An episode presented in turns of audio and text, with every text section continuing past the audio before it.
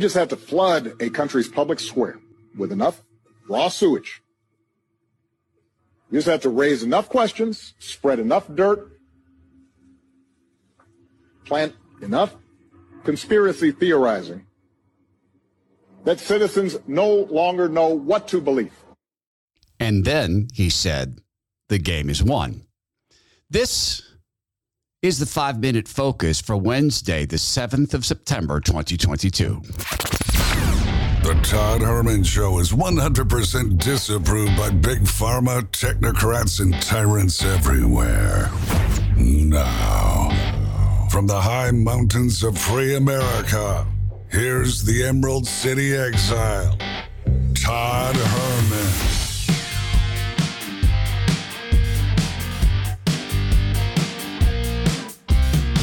Today is the day the Lord has made, and these are the times through which God has decided we shall live.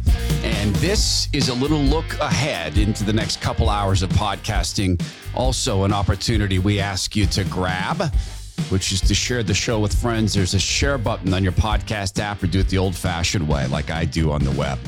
I do share it from the iPhone app too. Yeah, that was Barack Hussein Obama and he was saying, he was warning us about disinformation. Seems to me that he was absolutely showing people how to use it to take the country down.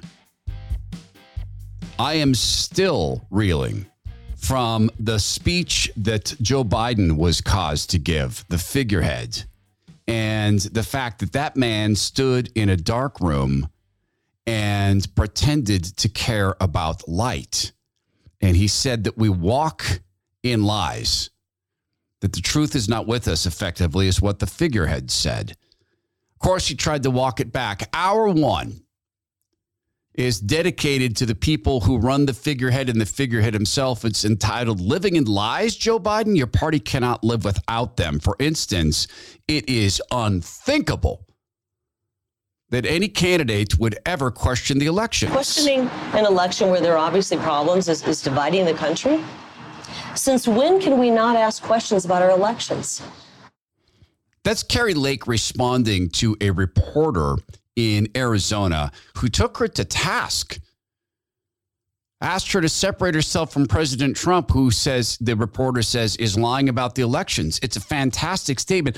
The, the, the leftist portion of the party cannot live without lies. There's still some truth in the Republican Party. There really is. There is no longer any truth in the Democrats. Charlie Crist I once saw this guy speak when he was pretending to be a Republican, and it was many years ago in Florida.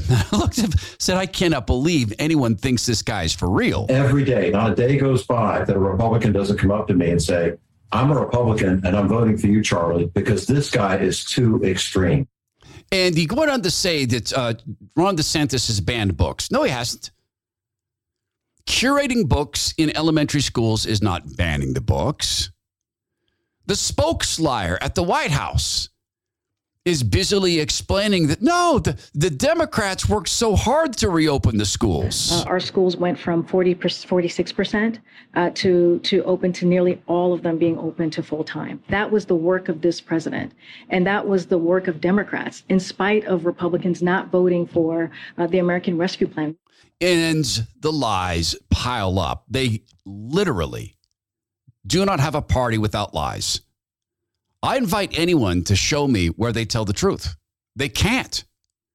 And that speech, that satanic speech in that dark room with the blood red backgrounds, it continues to resonate in me. And I continue to praise God for showing us what it is. Lies. Congressperson Greene would like to make it illegal, uh, a violation of the law, to be kind to trans kids, to help trans kids. Yes, that's absolutely what Marjorie Taylor Greene is doing to make it a felony to be kind to kids who have been conned into believing they're born in the wrong body. So we'll go through the lies, but also the corrections, just the easy way to show the truth uh, to a man, Joe Biden, who I think is his. I, it's not my job to say God makes the judgment, but to me, his soul appears absolutely lost. In hour two, you might remember back in the day when Bill Gates called the mRNA injections, um, he called it a foundation for more tech. He called it a platform. And you might remember from the old radio show days and the podcast where I've been talking about how the party views us as hardware. They want to write the software so they can own the apps. This is the boss of Moderna. We think we can put in a single product a lot of mRNAs taking care of all those viruses.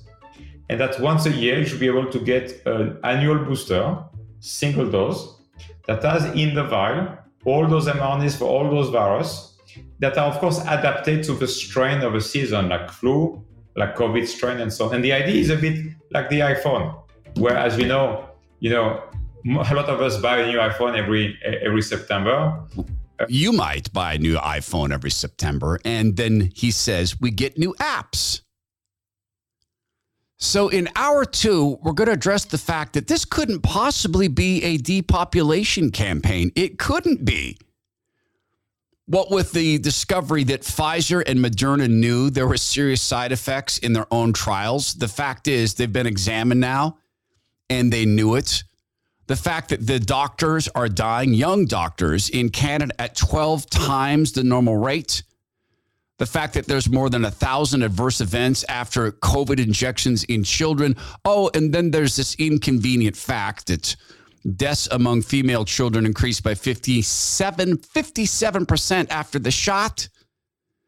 We'll go through the awakening that people are having, and Democrats are scrambling. This is the senator from the separate country of Washington state, Patty Murray, asked about school closures. Were those appropriate? You still feel comfortable with the way that school districts, even you know, in your home state, handled the pandemic? I think we were under unprecedented times at that point where people really were struggling to figure out what was the best thing to do to make sure that their kids, their families, their children were safe. Yes, and you heard it right. She refuses to answer the question, of course.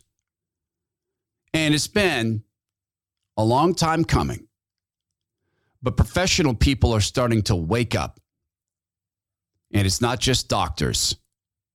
This is an employment lawyer who is very upset with himself for having not spoken out earlier, but he's speaking out now. I do think that being an employment lawyer has finally become a sexy job to have because everybody wants to know an employment lawyer at the moment. Um, so there's that side of it. The other side is for, for myself that reflection that I got off my my own job was on the line and a few colleagues, but why didn't I act earlier? It is not too late to act. It is not too late to speak truth. If you're in those fields or any professional field, it is not too late to act. And for the people who did this to us, it's not too late to repent because that's your only hope. It's a five minute focus. We'll see you during the podcasts. And let's do try to pray. I said try because it's very difficult. Let's try to pray for the people who did this to us that their hearts would be changed, that they would repent and then walk in light because that's what's going to get us to justice on this earth.